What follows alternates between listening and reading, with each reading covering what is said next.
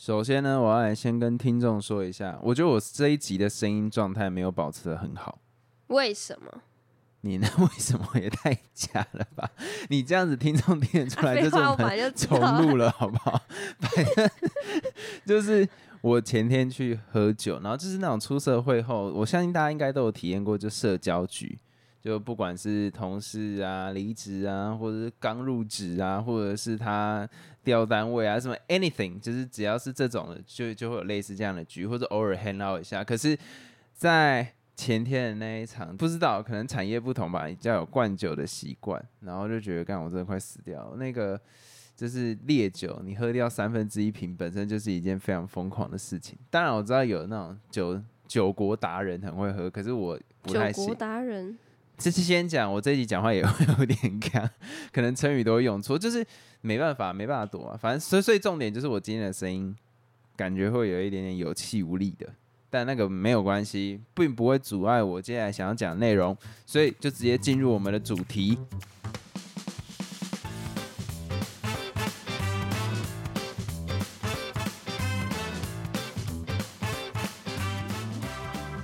Hello，大家好，我是老陈。还有 Gordon，那我想要跟大家先分享，就是其实最近有两部片，很多人在看，然后很多人在关注，就是那个巴本海默嘛，两个凑两个凑在一起啊。然后这几这两部其实我都有想看，但是因为那个时间点就是卡在上礼拜，其实奥本海默就已经上映了，可是因为我刚好周末有点事情，所以没有办法去看。那我跟老陈就定这周的美丽华，所以老陈还没看，但是呢。我偷偷跑去先去看一下了，所以我可以跟大家分享一下奥本海默的内容。那大家其实也不用担心暴雷，最重要的地方我不会讲。那其他实际上都跟现实里面真实的自传其实差不多啦，就是它是根据一本得过普利兹奖吧，如果我没记错的话，然后算是拍成电影这个样子。所以其实我觉得我会把它定义成类纪录片，就是。自传片不能不可能叫纪录片，就是类自传那种感觉。那在看的时候，我会觉得，如果有想要去看奥本海默的，你可能还是要对背景的知识有一点点感觉。那我接下来会先简短的讲一下，可是因为酒精的那个麻痹底下，我的逻辑可能不不太好。嗯，但是我可以讲一下，就是里面最主要发生的事情，就是在那个二次世界大战陌生的末结尾的时候。那个时候不是就是日本嘛，纳粹啊，然后还有美国嘛，那他们最先得到风声就是德国那一边那个原子弹已经领先他们，我记得是电影里面是说十二还十八个月这样子，那美国他们这边就是需要组一群。科学家有点像是科学界的复仇者联盟那样的感觉，我相信大家在看预告片的时候都会有这种感觉，就是好像他们要做一件很很壮烈的事情，然后去弄一个原子弹。实际上，但这部电影的重点反而不是这个。我先跟大家提醒一下，所以你如果想要看到的是那，哇，原子弹爆炸酷哦，那可能占不到电影的一百分之一吧。就是那，我觉得它预告片有一点点误导的嫌疑在，就是他把它拍的有点太。太王道漫画的那种感觉了嘛，就是那种有志者事竟成的那种 feel。可是他实际上是在讲那个时代各种政治跟情势拉扯底下。我刚刚有讲嘛，那大概是一九三七到一九四五年的，大概就是接近一九四五那个时候了。那最后他们反正我觉得有读过历史的应该都知道，反正就是在广岛跟长崎丢了两颗原子弹，然后二战结束。可是二战结束的时候。我先讲一下奥本海默这个人的背景好了，他是一个，我觉得如果用现在职业上最最容易被大家知道的话，应该就是有技术背景的产品 PM。哦，对，你可以大概简单讲一下什么是 PM 吗？就是用一句话带过，就是管人跟管时间的一个角色。好，我觉得这句话 OK，就是。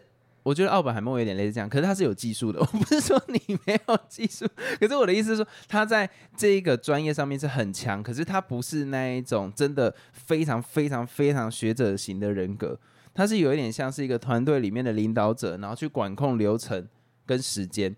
那所以为什么很多人会说，哎，他那那么厉害，为什么没有得过诺贝尔奖？就是因为。他的个性比较不是一直在钻研一件事情，他是那一种有一点像是看到整个 big picture 的那一种人，嗯，所以他在这部片的背景里面，他其实就是 OK 啦，反正这种东西我们就叫做天才吧。他就是一个天才角色，然后负责领导这一些人。可是，在那个时代，他的政治背景就是共产党。对他的共产党跟苏联那种共产党，我我觉得在电影里面有讲说是不太一样的。可是他是不能说喜欢，他是觉得共产的体制可以带给社会更好的一个环境，因为他经历过就是美国大萧条的那个时代。嗯，然后你体验过一个制度最坏的那一面的时候，你就会开始去思考说有没有什么制度是可以更好的。那我想要讲一下，因为现在台湾的氛围就是你对面就有一个国家一直在欺负我们，所以我们对共产一定会保持着非常不满意的想法。但是我觉得，在一个够开放民主的社会的时候，本来这种东西就应该拿出来讨论。共产一定有它好的地方。对我来讲，共产不好的点在于说它的分配是不均，就是它理论上应该是要分配很均的，可是因为资源集中在少数人身上，少数人有了权利就会乱来。所以，如果有一个真的完全能像共产主义讲的共产，并不会不好。所以，我觉得大家在讨论这种东西的时候，不要因为名词就不要因为一个老鼠屎就坏掉一锅一锅粥了。最简单的讲法就是，你可以去截取它好的点，像是北欧或者欧洲国家有一些资本主义的，可是一样嘛，它开始慢慢有一些共产的理念在里面，去帮助一些。不管是贫富差距越大或什么，这些东西实际是可以解，我们可以截取人家好的地方，然后想办法改进掉原本我们既有制度不好的地方。所以我觉得大家大家就是 open mind 一点，因为我觉得最近看到台湾也是有一点，又又又有一点在算了，我这个讲了 会出事。台湾怎么了吗？就是有在追杀一些少数人呐，就是我吗？好，谢谢你帮我转掉这个话题哈。美国的时候，奥本海默其实就是一个被当局。视为一个类似眼中钉，因为大家都知道他是共产背景嘛，而且他弟弟又是共产党，所以政府会去跟踪他，然后会去偷偷放 o 他。那为什么他能接到曼哈顿计划？也就是我们在电影里面看到他们要做出一个原子弹，然后要比德国先早做出。为什么要找他来做这个的领导者？某一派人为什么？某一派人就讲说，因为政府有他的把柄，所以他不敢乱来。对，那有一派一一。直观会觉得说，呃，你怎么会找一个人这样来做？那他有可能很很大程度会是间谍。可是另外一派就是因为他有把柄，所以这个东西是可以被控制的。哦，这是其中一个讲。好，这个都不是重点。我觉得我的脑袋真的现在有点乱。那后来，其实整部电影在讲的事情是原子弹爆炸之后发生了什么事。因为在丢这个原子弹之前，丢广岛跟长崎之前，奥本海默是支持要发展原子弹，而且支持是要丢下去的那一个人。可是到丢了第二颗的时候，他忽然开始反对使用原子弹，就是他的立场会让人家觉得反复。那这时候就会怀疑到他的倾向，嗯，因为那个时候二战结束之后就接到美苏冷战，然后尤其后面不是有什么古巴吗？然后什么在那边射什么核弹发射，他小了，在那个时代背景底下，忽然他们发现苏联那边为什么测到核辐射？嗯，就是在哎，你丢完日本之后，怎么过？没几年，苏联那边居然有测到核子辐射，那是不是代表他们已经也做出核子弹了？那他们怎么做出来的？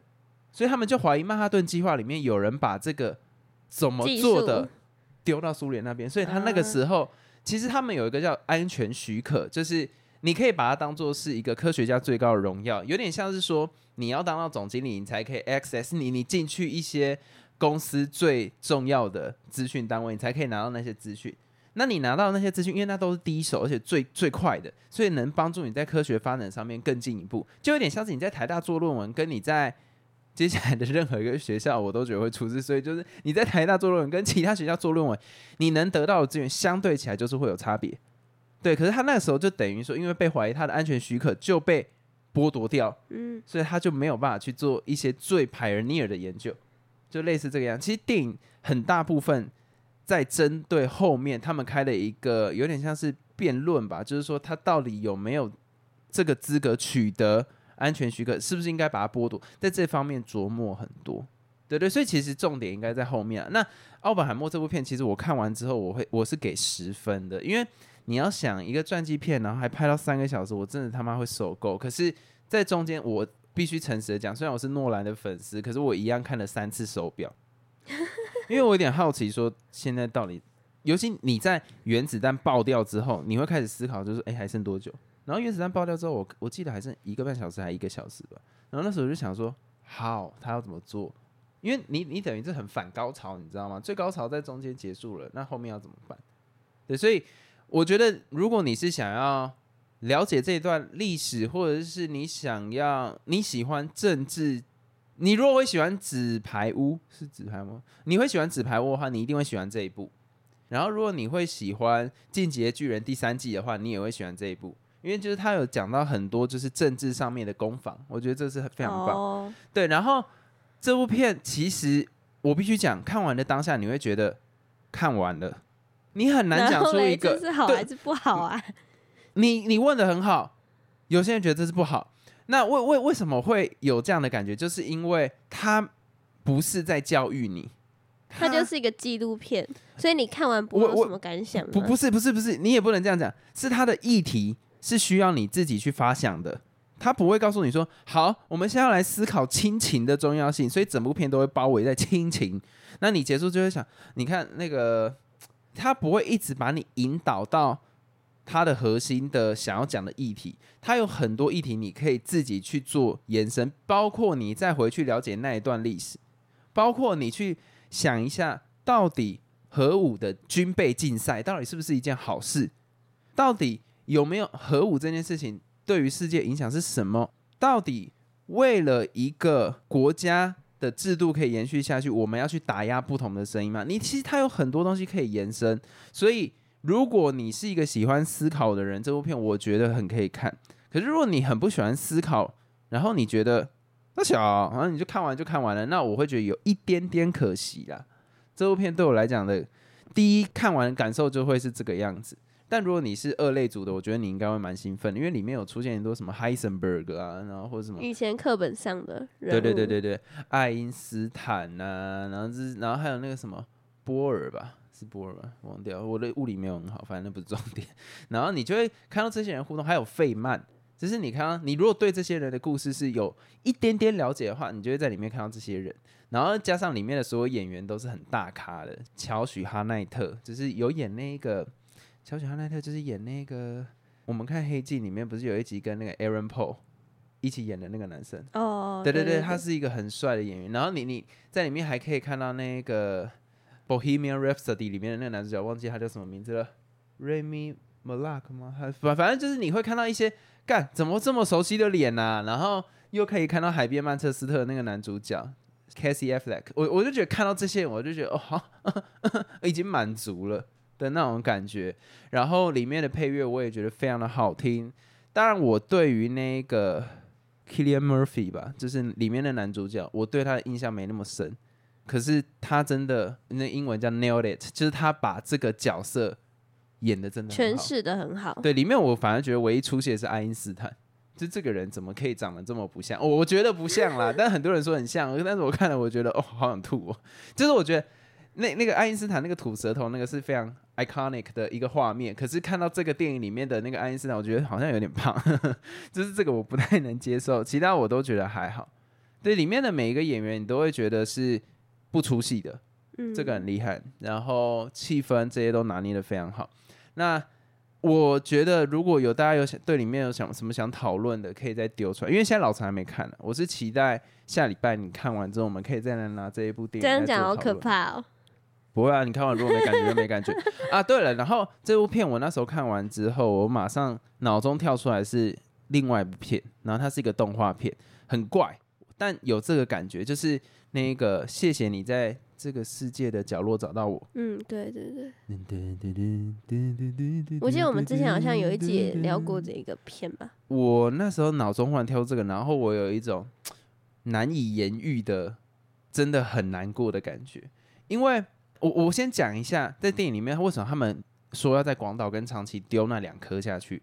一开始是说是丢一颗了，但后来变两颗，我是 I I don't know，反正就是那个时间点，其实大家都知道日本已经快打快快结束了。嗯，就是根本没有什么必要再打下去了。实际上，真的他们已经快输的一塌糊涂了。可是他的状况就跟中国跟台湾一样，比方中国要来打台湾的时候，他一定有一个叫登陆。登陆作战的时候，非常的残忍，因为你自己想，美军要登陆日本，那你身在岸上的人，在海上的，你有看过抢救雷恩大兵吗？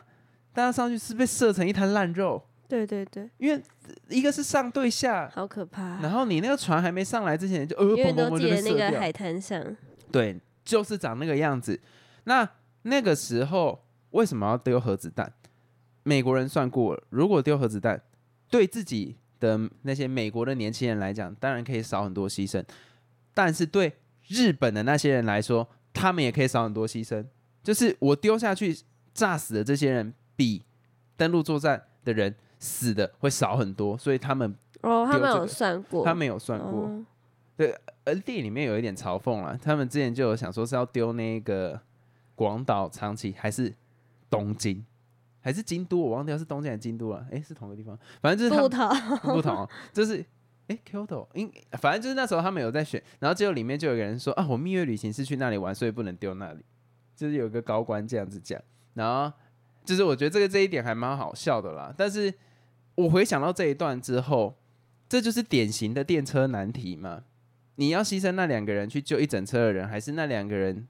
你你懂那个意思吗？能理解。然后可是没有想说丢那个原子弹会影响到这么这么这么的严重。对，尤其那个后遗症非常的可怕。只不过为什么我当下会忽然想到那一个动画片，就是因为我忽然心里面去同理了那个时代在那一座城市的人他们的心情，他们觉得日本出兵是对的，因为他们的教育是这样告诉他们的。那这个时候忽然因为全世界要和平，所以要牺牲我们这些人。你能想象你是这些人的时候，你的心里的感觉是什么？他是在一个完全无知的情况底下得到这样子的对待，然后上面的人还是其他世界人还说这是因为要救更多的人，那个心情很糟。然后你你再去想一下，那个那个电影里面，就动画那个电影里面，那个女主角手被炸掉，然后说为什么的时候，我我就觉得那个那个心情是很纠结的，就是嗯为什么是我？为什么那为什么我一定要？但是最让人舍不得的是，在那一部电影里面，那女主角后来是很坚强的去活下去，我就觉得。真的不容易，就是你站在哪一个立场的时候，你都可以很理所当然去讲出，呃，我这样可以牺牲比较比较少人啊，或什么东西。但是你换到另外一个人的立场的时候，这很残忍。对我，我觉得这是一个很残忍的事情。一点都不公平，对，而且站的立场就是不同。对，刚好两部电影都拍出那个对立的对，感觉。然后你知道那时候我在看影评的时候，就会有人说什么啊，谢谢你那那部电影是在美化日本军国，是，你到底他妈脑子装屎是不是啊？他想要讲的事情是不同的立场，我们人一定会有不同立场。我我现在其实越来越难理解，为什么有人可以没办法站在对方的立场去做一个思考，你知道吗？我以前是没办法站在对方立场思考的人，但我现在真的可能老了吧，就觉得 什么都老了，真没有，我觉得真的老了，就觉得说，其实很多观点都是可以接受的。那我们去针对观点好的地方拉出来讨论就好啊，干嘛一定要吵架？而且心好累啊。但是我可能老了又会开始变固执。我我有个理论，就是因为老了不想要每天都在动脑，很累，所以就相信自己想相信的，这样相对起来比较不会这么累。对了，大概类似这样。所以其实奥本海默看完的时候，我想到那个就是真的还蛮蛮心酸的啦，是我看完的第一感受这样子。突然觉得有点期待，因为等下我们要再去看。我建议你期待值降低。哎，什么？没没没，因为真的的奥本海默真的不是大家看预告片的那个样子，而且预告片故意在那边最后放 five four three 就呃。就就就就就弄的好像是那样什么噔噔噔噔，类似那他种给人感觉啊。不是那种感觉。你看那个预告片就知道啊，就觉得它是那种偏深度剧情片那种，不是什么像你说的不可能哪有？我哥那时候就跟我讲说，他他看那个预告片，他想要 看三。可是我看感觉他就是一个像你讲的，要好好思考，而且又是那个导演拍的，所以我就觉得啊，我我那那那我接下来我想要讲一下，因为大家都知道我是诺兰的粉丝嘛，我觉得这部片应该可以排到他前三。这么高哦、对我最喜欢诺兰的电影，第一个还是《星际效应》。我必须说，因为我最近在看那个 PTT 他们电影版在讨论的时候，《星际效应》好像他的十二部作品里面被排在第十一名嘛，还是第十后面？我超不爽的。有些人想说他妈的，到底会不会看？好像有很多的科学相关的人就觉觉得这个东西是有一些漏洞的。干不要这么严肃好不好，大哥？但我我觉得他把里面的情哦，还有很多人觉得他跟他女儿那一段很矫情。哈，等一下，你刚才已经说你要慢慢接受别人的观点，怎么现在有个人的观点了？不对吧？反正就是我觉得我好，我不喜欢你刚的发言，打脸自己好不好？烦哎。反正我《星际效应》我觉得很好看，这人不会看电影，《星际效应》很好看。然后他最后一名，就诺兰说的电影里面最后一名是《天能》，这个我完全认同。想拍什么啊？那个 Denzel Denzel Washington 他儿子演的真烂哎，嗯，那我真的不行哎。就最后一幕，他跟那个吸血鬼，忘记他叫什么名字，蝙蝠侠，那男的叫什么？那西哥迪追里，西追迪哥里，反正就是那个。男主角他们有一段，就是啊哦，其实你是来，你你已经知道这件事情会发生什么东西。那一段应该要在情绪最高点的时候，我感觉不出来那个张力，我就觉得这是一部很失败的片，很令人难过。对，天能真的是故弄玄虚到有一点让人受不了。然后还有什么？天能啊，我先讲我的前三名了。第一名是星际效应，第二名我觉得会是奥本海默，然后第三名应该是全面启动。我觉得全全面启动应该很多人 get 不到，而且我自己直觉那个时候我在看全面启动的时候，我觉得它是一个比较冷冰的电影。可是我很喜欢它的概念，就是第一层梦、第二层梦、第三层梦，然后一层一层醒来，然后往回推。我觉得那真的是好爽哦，真的好爽！而且你里面有些画面你永生难忘，就是他跟那个 Ellen Page，那个时候 Ellen Page 还没变性。好，那不是重点，就是不是那时候，那 Ellen Page 超可爱的，那个时候算是我看了想说，怎么可以有女生长这么可爱，你知道吗？就是她不是里面有一个学生，然后她那个学生是。类似建筑相关的吧，然后他们就是要他来设计那个城市，你还记得吗？有有有有印象。就里奥纳多带着他，然后第一次走进那个城市的时候，他把那个城市折起来，然后直接盖在他们上面的时候，然后周边还有那个，就是他们在那个咖啡厅外面在坐着的时候，然后所有东西这样爆开来，那个画面我完全记得。对于里奥纳多有演没印象哎，这不是他的问题，这是你的问题。没有啦，我觉得这部片会有很多人没有印象，就是它会分成两派，一派像我们这种被它里面讲述的故事吸引的人，我们会记得画面，可是我们不会记得里面的角色的动机太多，因为这部电影就像我讲有点冷冰。那另外一派可能就是因为你他角色动机就没有让你觉得真的很吸引，所以你就会忘掉它里面在讲什么。其实你喜欢的几部片我都还好，《心机效应》你还好，你哭成这样，你跟我讲你还好。真的还好，为什么？我也没有哭成怎样。有，你那时候哭了一把鼻涕一把眼泪。你那时候看他跟他女儿，我只记得中间有一段我睡着了。这集先到这边。好生气，哎，我不能接受这个结论，哎。好了，不是因为他有点太复杂，那个逻辑要很清楚，然后有点太深奥，我头脑没办法。他都已经简单把纸折起来，用铅笔穿过去，说看不懂啊！到现在我还是不清楚。不是，你看一张 A4 纸的距离，这个点到点很远。可是如果你把那个 A4 纸折起来，一个铅笔这样穿过去，它是就是直接点到点，就不是一条线。哎，他那时候用这个解释，我觉得超容易懂的，就是没有啊，你一张纸的距离从 A 点到 B 点就是这么远啊。可是如果你把它折起来，它不是就贴在一起了？然后嘞，想讲什么？所以他们从这个银河系到另外一个不同的银河系的时候，就可以很快啊。这是虫洞的概念嘛？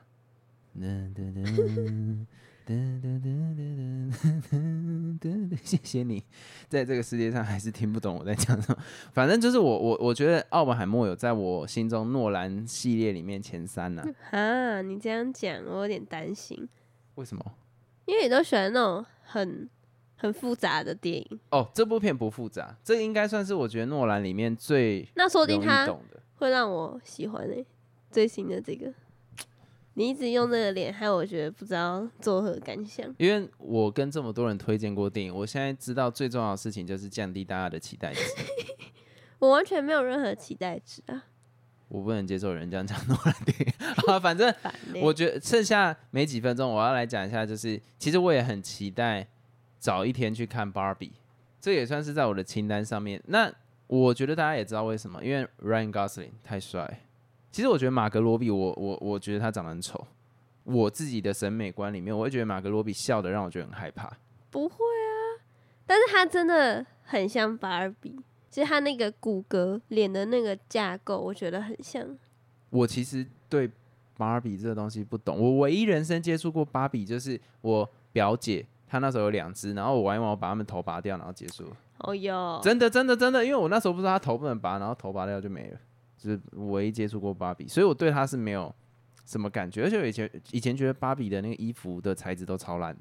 不会啊都，塑胶感很重。好，那个不是重点，我要先讲 Killian Murphy，就是奥本海默男主角。我昨天忽然想到有一个我一定要说的，我觉得他长得好像男版的安吉丽娜·裘丽。你怎么不说？有人说你很像《好了，更丢脸，本海默》里面的那个谁啊？闭嘴。那个什么麦特戴蒙啊？你麦别考了。